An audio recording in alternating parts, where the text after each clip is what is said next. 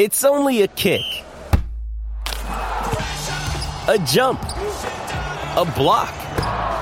It's only a serve. It's only a tackle, a run. It's only for the fans. After all, it's only pressure. You got this. Adidas.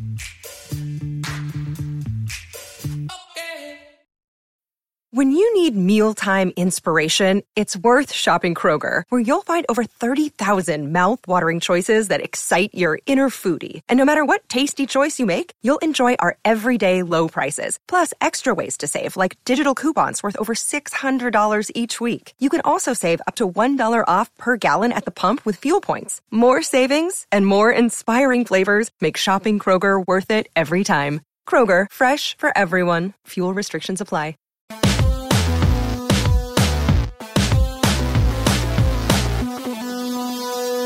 Welcome to RealGM Radio. I am Danny Leroux, your host, and so happy to have you with us for this episode. My guest is Tim Cato of The Athletic, and as you would expect, we focus on the Dallas Mavericks, a team that I am having real trouble figuring out. And Tim, well, let's say we help each other on that process. The Luka Kyrie fit, what the Mavericks need in order to be a potential championship contender in the short term, in the long term, reassessing the Jalen Brunson situation, their young players, Josh Green, Jaden Hardy, and much more. I thought it was a really great conversation. Runs about 40 minutes and a lot of great stuff in here. I hope you enjoy it. Thanks so much for coming on. Absolutely, absolutely. Happy to be here.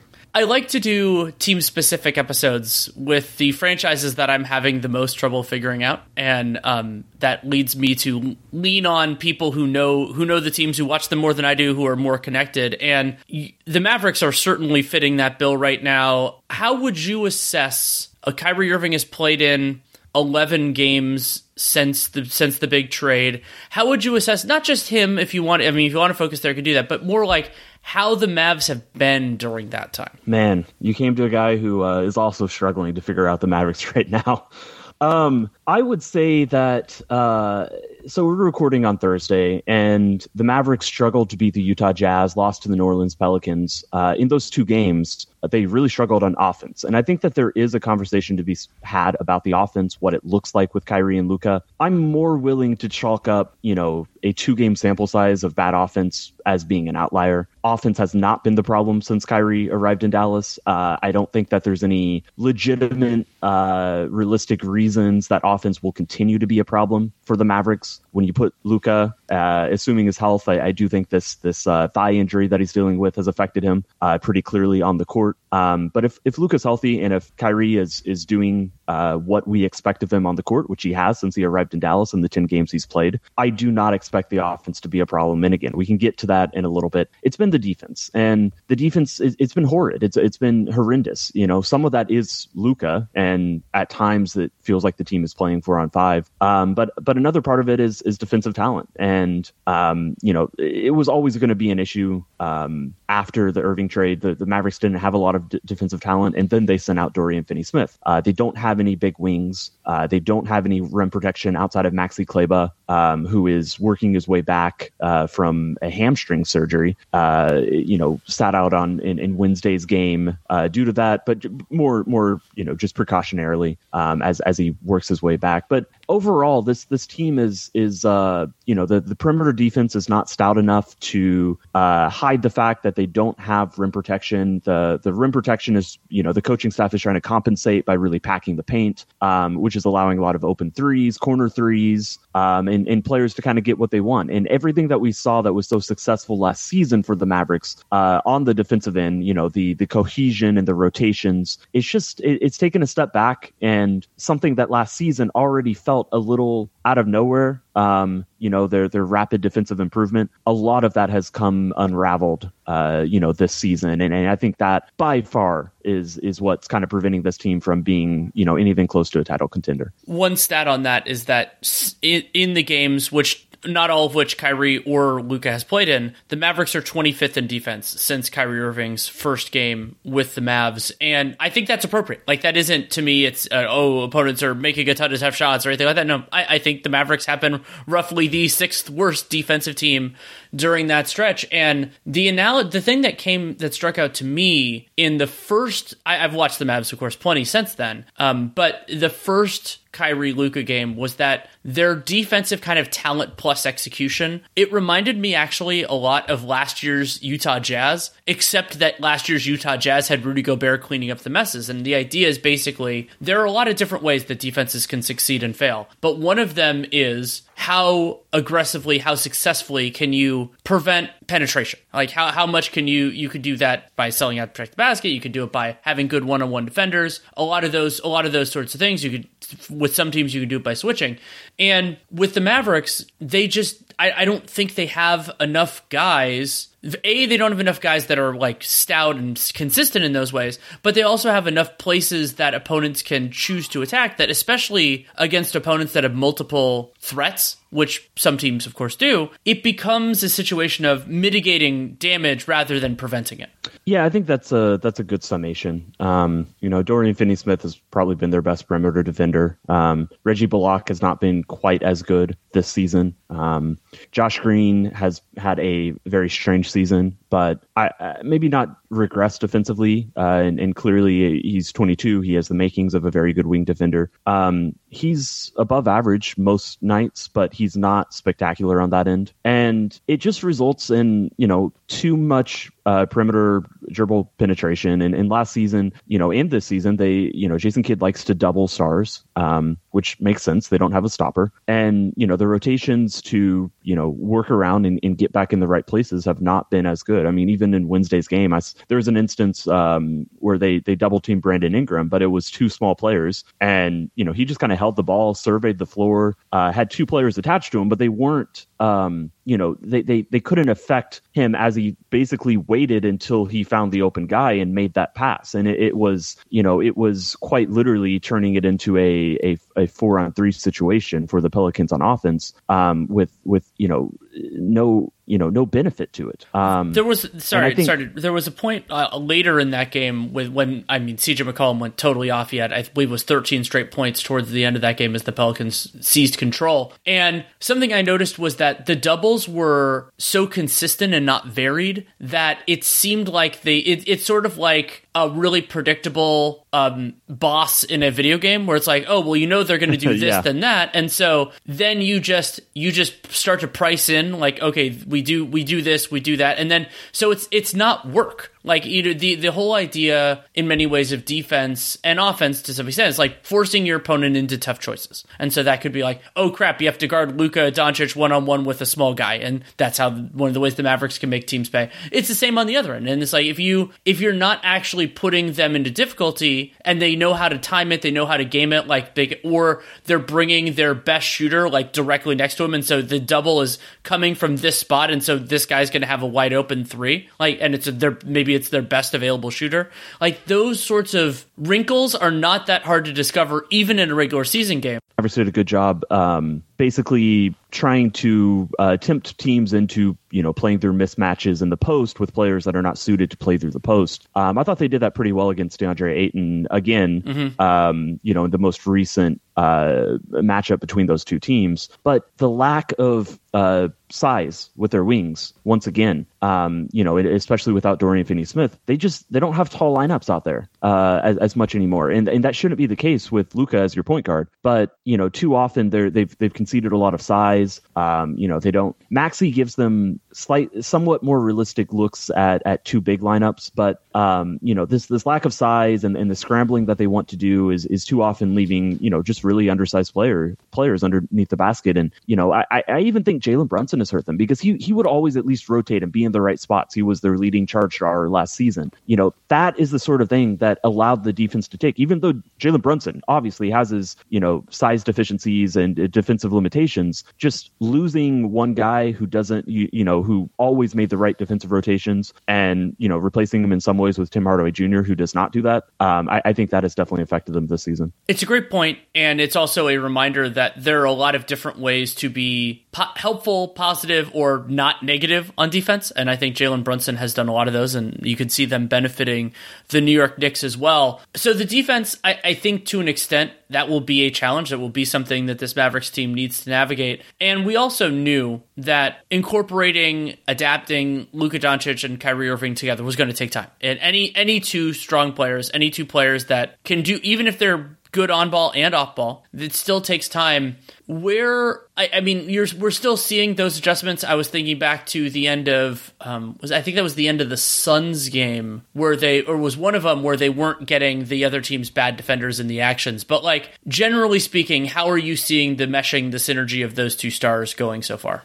Yeah, they aren't doing a lot of uh, Kyrie Luka pick and rolls. Um, you know, which is going to be an auto switch for almost every single team in the league. Um, basically, I, have seen more pri-. Uh, prioritizing for the Mavericks to get um, you know more traditional pick and roll coverages and, and try to get uh, double teams on Luka or you know get uh, you know get the ball to a to a cutting roll man and then get defensive rotations going that way. In a lot of ways, Kyrie has basically just um, you know when he's on the floor with Luka, he's filled in with the Spencer Dinwiddie role, where a lot of the times Luka is initiating on the right side of the floor and Kyrie starts on the left corner or the left wing. And the idea is that you know Luka's going to start the scramble and then get the ball to Kyrie and, and Kyrie can attack against a um, you know a, a moving, shifting defense uh, and, and, and get into his spots from there. And I, I, I don't think that's the, the wrong strategy. You know, I, I, think that there are some more sets, some some DHOs that I think uh, would be interesting to see. Um, you know, I, I, think I believe it was the Suns game as well that um, there was some uh, there was some pick and roll actions where uh, Dwight Powell came and, and set the screen and then set a screen for Kyrie. You know, coming from the corner, and he was able to catch uh, you know, with a with the big man still showing to Luka, not yet recovered, and so that would give Kyrie kind of a one on two situation where you can navigate the screen. So there has been some things that, that, that we're starting to see, and the numbers when Luka and Kyrie are on the floor are just astoundingly good. Uh, probably a little bit worse after the Pelicans game, um, but but they that that has not been the issue. Uh, now Luka himself, uh, when he's on the floor by himself, in a drastic change from what it was, uh, you know, before the Kyrie trade, the offense has not been good uh, in those minutes, and I'm mostly going to chalk that up to you know Luka being uh, hindered with this injury. Uh, the oppo- opposing three point percentages have been really high in, in the Luka only minutes, and so there's some random variation to that. But yeah, there's there's definitely some adjustment going on. There's there's definitely some um, cohesion that needs to be built, uh, which may not be built if Luka has to sit out a game or two to, to get this you know thigh injury correct. Um, but you know that's that's the the focus or the the hope for the rest of the season is that you can build up some synergy between these two players because like you know like I said you know when you have two of the top 10 offensive players in the league it, it should it should be you know a matchup nightmare and you should be getting good shots just about every possession down the court. The the overall stats on it are pretty striking. So the Mavericks have a roughly average defense in the Kyrie plus Luka minutes so far but they have a plus 9.2 cleaning the glass net rating because they are they're scoring 1.24 points per possession, which is completely ridiculous. And so that when you think about the potential gains that could be coming, when you think of, you know like the the improvements that you get over time and and uh, adaptations that a coaching staff can make, and also like theoretically you could say adjusting some of the complementary talent, though that could also be adjusting it to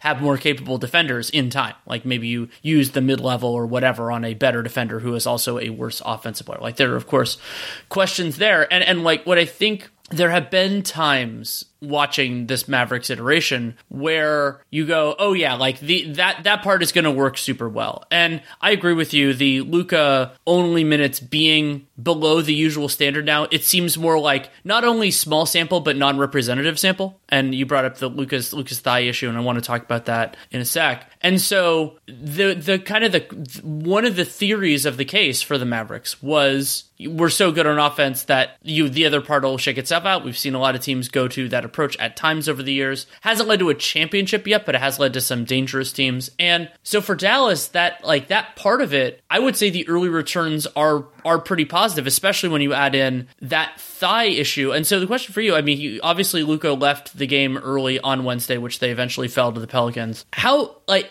and it seems like he might miss some time now. Is do you think this has been bothering him for like? Are we talking about a couple games, like a couple weeks? Like, how have you seen it? A, a couple weeks. He he said that he started feeling it um, the the second game after the All Star break, Okay. and so this has been a lingering issue. And to be frank, you know, just about since the All Star break, uh, Luka's been putting up really good numbers. But you know, I watch every single game of his. In, in watching them, he has not had his same level of impact. I, I think probably the best way to describe it is that you know he's still getting to his spots, but he's not getting to his spots so decisively that defenses are really shifting around him. And you know, he's going to make his difficult floaters, but but he's not um, you know he's not scaring defenses as much as he usually does. Um, even if he's getting off a lot of the the same passes, um, you know, there's not as much uh, scrambling happening when Luka has the ball when Luka's driving, uh, just because he's a little bit more labored getting into the paint. Um, I, I think if if there's one other reason that the the Luka only minutes have been a little bit worse offensively, it's that um, you know I think it comes from the lineups that Jason Kidd is playing, and you know you talked about the team you know getting a little bit worse on offense by signing you know looking for defensive players in the offseason. I, I do think that's probably you know the way that the, the defense improves, but Jason Kidd has tried to do that with the roster he has. Sure. it's just that the roster isn't able to do that. You know, the team went and signed Justin Holiday, um, and they've been playing Frank Ntilikina, and both of those players are frankly not that good. You know, we'll, we'll see what Holiday probably has a place in the rotation. You know, if he can hit a few shots, he's a capable defender. Uh, Frank Ntilikina's defense has not been as impressive this season, and he has been horrendous offensively. He has been, you know, he's it, it does not seem like like his his decision making and and his time on the court. He just seems a good half second slow at all times whenever the ball's in his hands.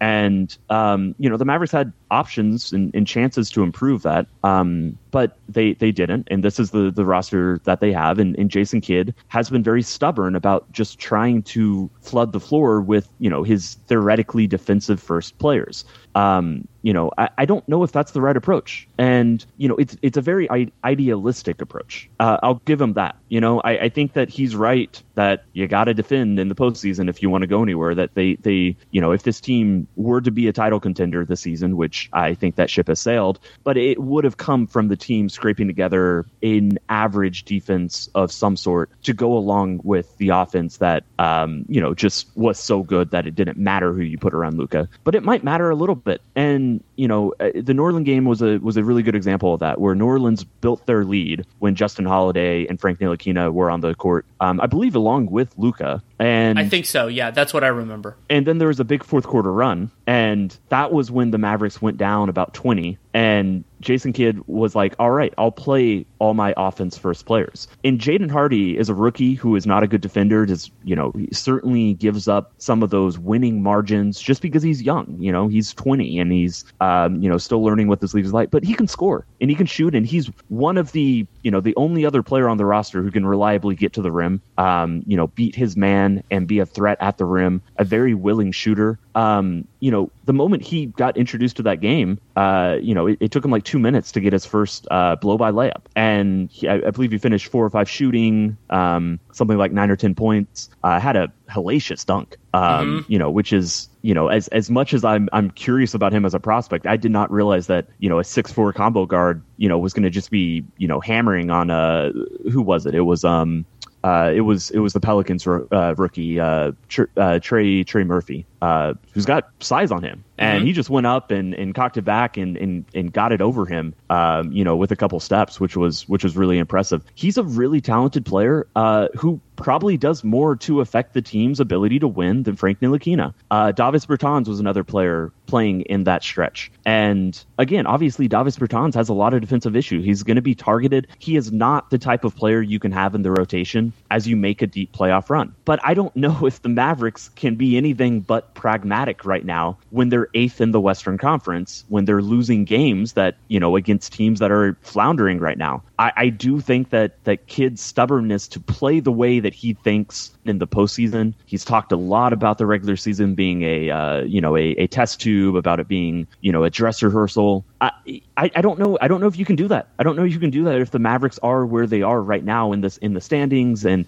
if the season is going along like it is because you know these supposedly defensive first players are not really helping the defense while they're also hurting the offense. And so as much as most of this uh, you know offensive struggles with Luka um, you know on the on the floor by himself, you know in the past couple games even when he's paired with Kyrie, as much as those struggles are mostly about Luka to me, some of it is that the lineup decisions I think need to change going forward. Your description of it as idealistic, I think, is really on point. and it's the the idea that you think about what this elements need without thinking of the players that provide those elements is is so essential because you have to play the cards you're dealt, but that also means properly evaluating those cards. Like that, that's the, it's the you know the sequencing and everything else. And and Hardy in particular has been, I think he's been better for them than I anticipated. A young players are almost never positive, but B like ha- we know from watching the Mavericks over the years that a capable, aggressive second side player who can do things with the ball in their hands can work really well next to Luka Doncic, and ideally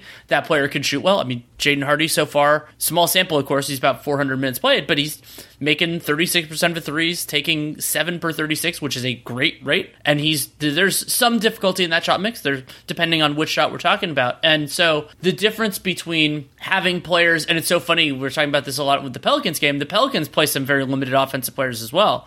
And like that gives teams easier outs. It, it allows them to shift their personnel to the bigger threats. And it I this has come up a lot with guys like Isaac Okoro and Lamar Stevens. I watched the Cavs last night. It's part of why I'm bringing up those guys. Where I think sometimes perimeter players who are very limited offensively, because of where they're positioned, it draws less ire and attention from media members, from fans alike, when that's actually the bigger sabotage than, oh, you're playing a traditional center. It's like, yeah, that that there are weaknesses to that, but generally speaking, those players are really important defensively. They're doing these other things. They can get offensive rebounds, but it's like limited offensive perimeter players, they they muck everything up. They do. They do. We we saw it uh, in the Phoenix game as well. Um, we were just referencing two games repeatedly for, for the Mavericks, but you know when, when Phoenix was was playing, um, uh, you know they the way that game shifted is Ish Wainwright came in in the in the second half and was able to hit some threes, and you know they were not getting that from the fifth starter, um, whoever they played there, or they played Terrence Ross, who was just cooked on defense, um, you know multiple possessions in a row, and and you know the Mavericks actually look okay defensively when they can only guard or when they only have to guard two thirds of the floor and can ignore somebody you know in the corner, um, you know, but that's you know the same applies to them. If, if Frank Ntilikina is in the corner and nobody's guarding him, um, it does suddenly become a lot easier to guard even Luka Doncic, you know, who is, uh, you know, as as good as we realize, and uh, you know, in, in the most, you know, one of the more unstoppable players in the league, one of the most unstoppable players in the league. Let's let's not mince words here. Mm-hmm. Um, so yeah, I, I think I think that's that's a that's a big part of it. Um, I have to I have to bring up Christian Wood here. I agree with Jason Kidd's overall view of him as a player. I do not think that Christian Wood is a starter or a third option um,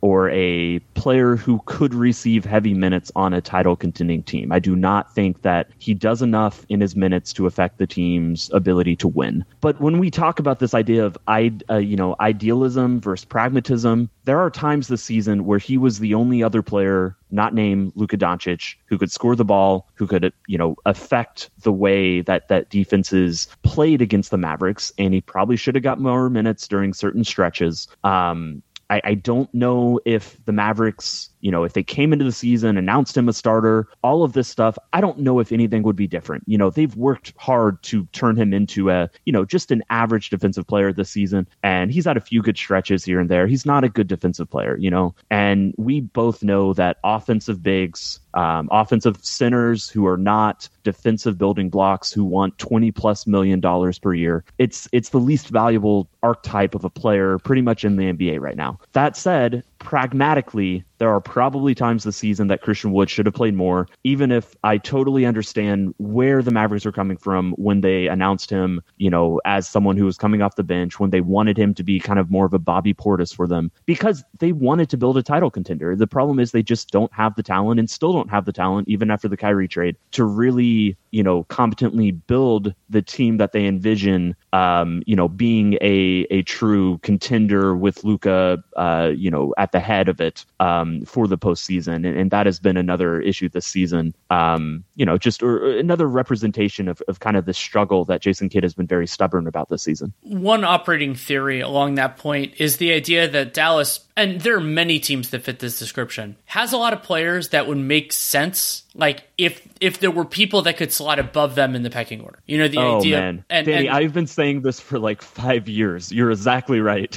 and so that, but the problem is those players are really hard to get, and when, especially if you're limited on picks or just supply. Like almost every player who's good enough to be better than Christian Wood, better than Maxi Kleber, isn't available, and you, you, you cultivating that out of you know out of a second round pick or a late first or a mid level exception, it's hard to do, and that's it's a, a hard threshold to meet. I I want to talk about Kyrie, but I actually want to ask you one question first, and it's something that's not at me, and you're probably not going to be able to answer it because I don't know that anybody can. I don't want to get into the the mistakes and the sins of the early part of the Jalen Brunson negotiations. You know, not extending him in the early stages, but based on the reporting that is out there, it does seem like the Mavericks never even really made an offer that was truly close to the Knicks, what the Knicks were putting out there. And I mean, even if they got close, it was probably reluctantly and maybe after. I, that part of it, we can, I, I, think we can kind of table unless you, unless you disagree with that characterization. Um, the part that I'm interested in is just conceptually knowing what you know. If the Mavericks were either offered something similar or exceeded it in terms of years or dollars per year, do you think at that juncture, so we're talking more June of last year, do you think that they, that Brunson would have said yes, or do you think he was already basically out the door?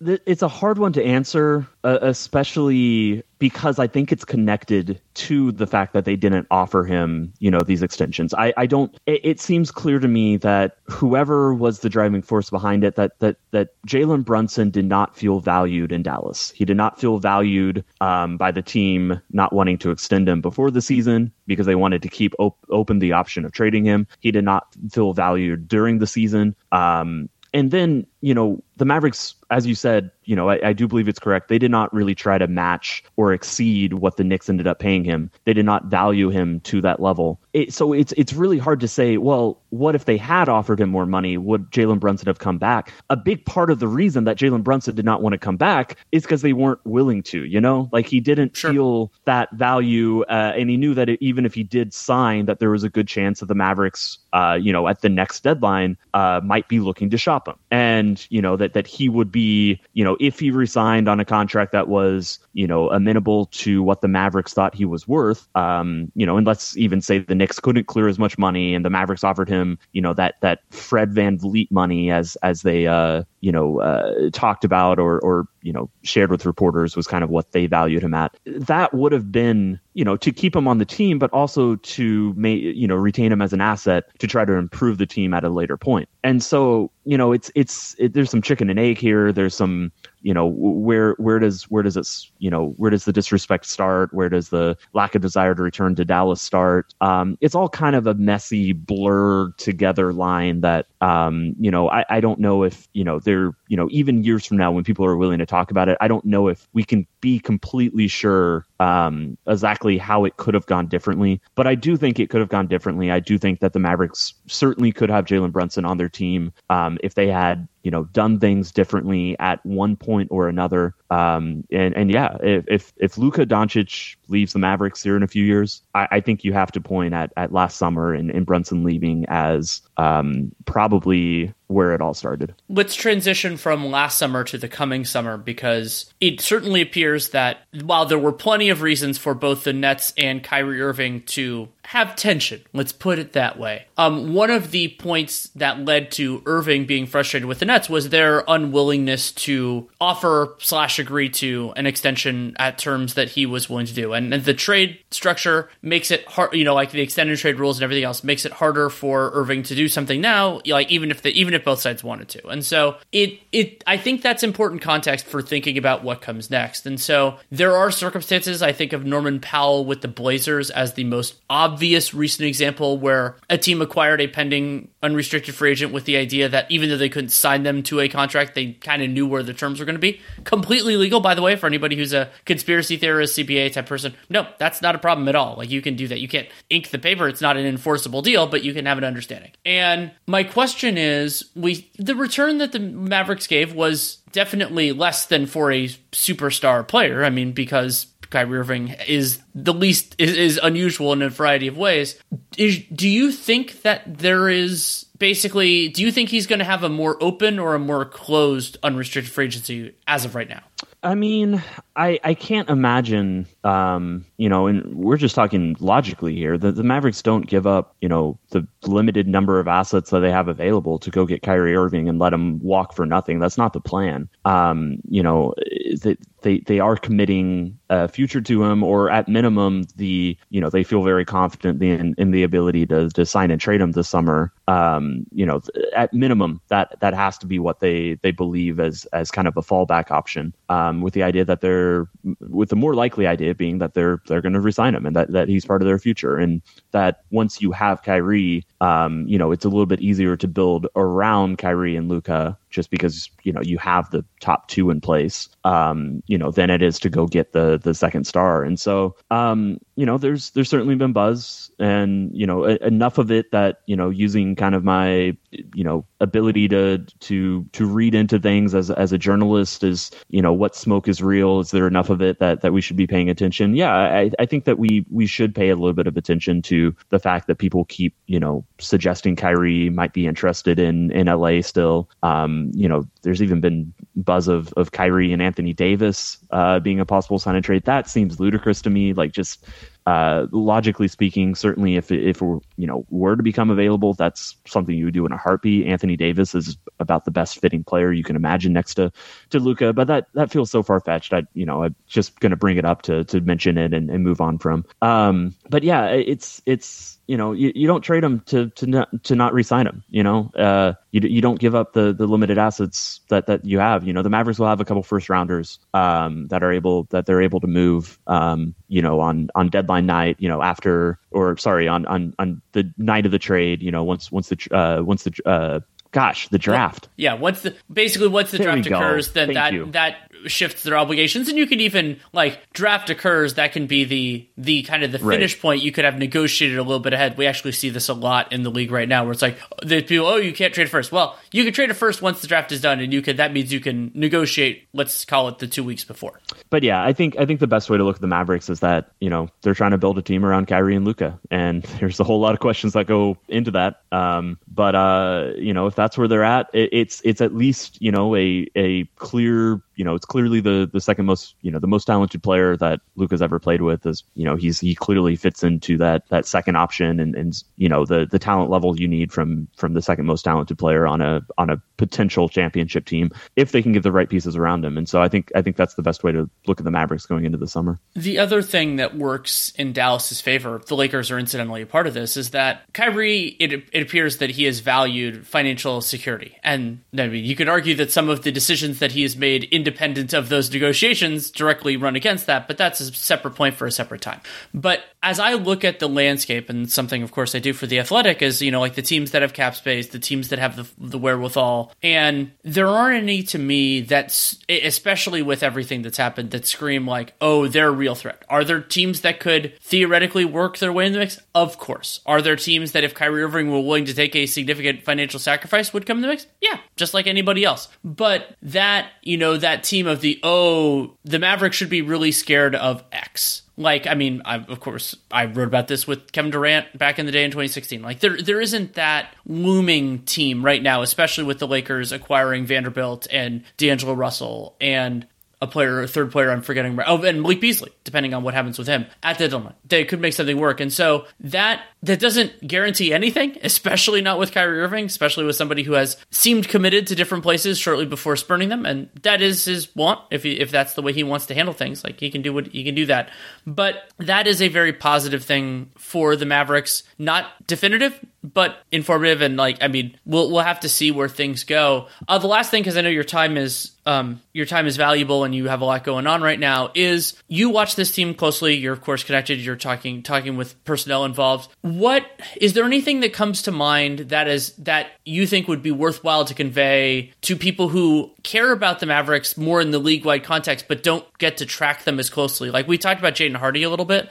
Like players or circumstances that are that might that might be harder to harder to catch if you're not watching them as much as you do I I wanted to bring up Josh Green earlier mm-hmm. and this seems like a good time to do that. Um, just last month, just in, in February, he had about his best month as a professional. He was looking like he was directly on path to be, you know, one of those really good dynamic three and D wings who, you know, gives up a little bit in three point shooting and a little bit in in defense, um, mostly with with Josh Green just because of his size, um, but makes up for it because he's a dynamic player who can, you know, attack a closeout, who can do some things with the ball in his hands. I, I think, and I'm curious if you agree, but you know, you look at teams like Boston, and you know, you look at uh, you know, real contenders around the league. Like that is where three and D role players are going, where it's not enough to, you know, just, you know, hit your corner threes at 45%. In fact, if you can only hit them at 40%, it's it's probably better that you have a little bit of bounce off the dribble, that you, you can just do a little bit, you can create a little bit. Um, and he's really struggled over the past few weeks, and and that has been another part of the of the Mavericks' struggle since the uh, trade deadline is that you know everything that he showed, um, you know, this season and, and especially in the past couple months, um, has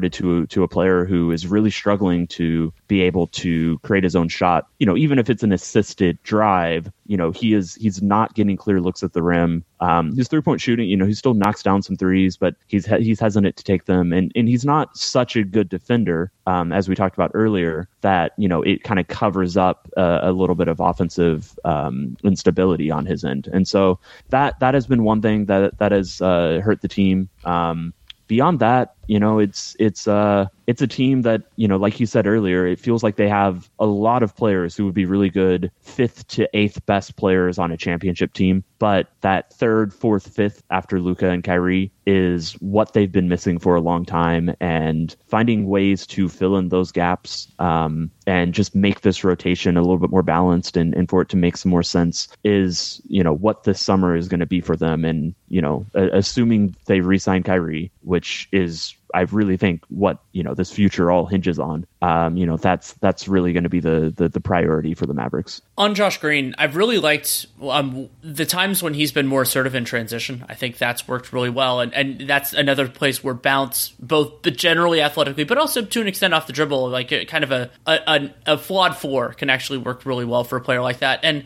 with Green, a key question is going to be, you know, it's always this relative condition. Like he's making his threes, but can he take them enough and it that teams are going to actually guard him and like be there be there all the time because that's it's so funny when like some thresholds are are more evaluate are, are easier to evaluate than others but it's sometimes and it can be a lagging indicator like sometimes guys get guarded out there long after their shooting has deteriorated. But with with green I, I I've I'm impressed with the progress. There just needs to be more of it there. And I agree with you like the it, the on ball stuff looked better about a month ago, six weeks, something in that range, than it does right now. He is only 22. It can be in fits and starts. They're also like Josh Green is having to, to deal with incorporating a, a, big new player too, and that can that can happen. And, and like something I bring up a lot. Um, this came up. I did a podcast with Eric Koreen about the Raptors and Scottie Barnes. Is that development is not linear. It's not exponential. It's fits and starts, and it goes up and it goes down. And so like I think of Green as somebody who has the potential to be a lot of those things, but not a certainty. And you'd rather have potential than nothing, but it the Mavericks like being so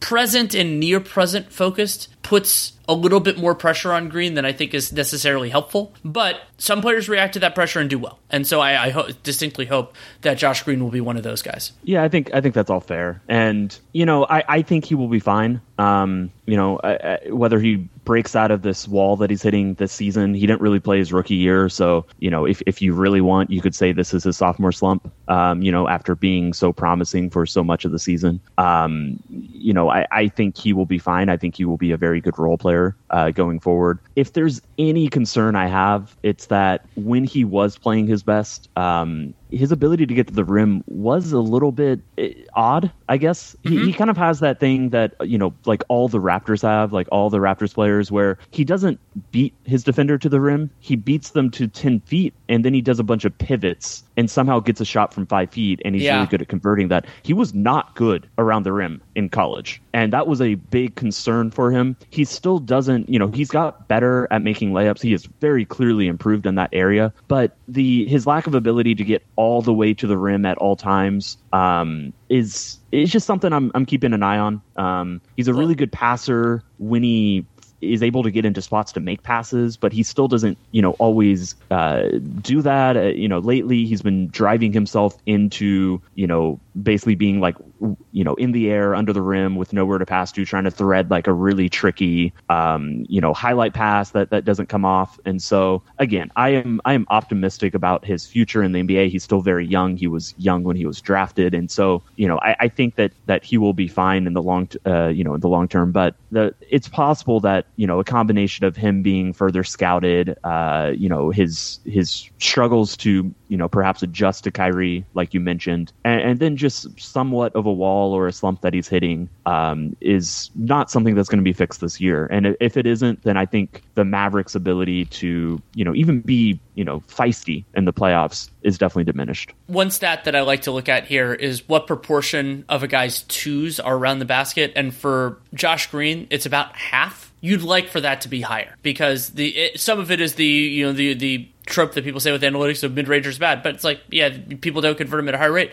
But also that can show the assertiveness, the aggressiveness that you're talking about. And so for right this year for Josh Green, he's taking about 27% of his shots in the restricted area and then 20% from floater range. And it's hard to make shots at a high rate. So uh, it's hard to make shots at a high rate from floater range. And so ideally, and this is one of the things with strength, with confidence, with getting a more a more aggressive handle that can happen is you convert you convert shift some of those shots from one place to another, and that is going to be something I watch with him. Yeah, yeah, I think I think that's uh, the the key thing for him.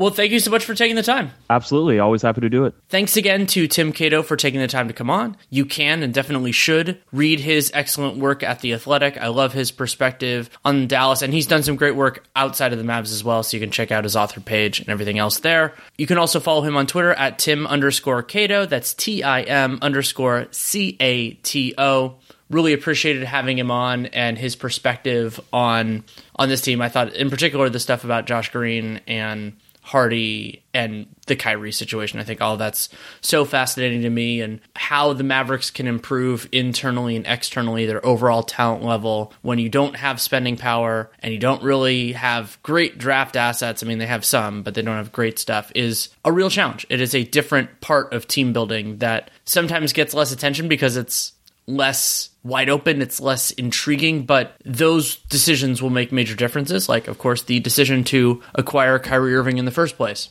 If you want to support the show, there are a lot of different things you can do. You can subscribe and download every episode, whatever podcast player you want, Spotify, Apple, wherever. RealGM Radio will never come out on a specific day of the week because my availability, guest availability is always going to dictate the show there. You can also help other people find the show. That's word of mouth. That's leaving a rating review in your podcast player. And hopefully you know the single episode or you think the series in general we really appreciate that. This podcast has been around a long time.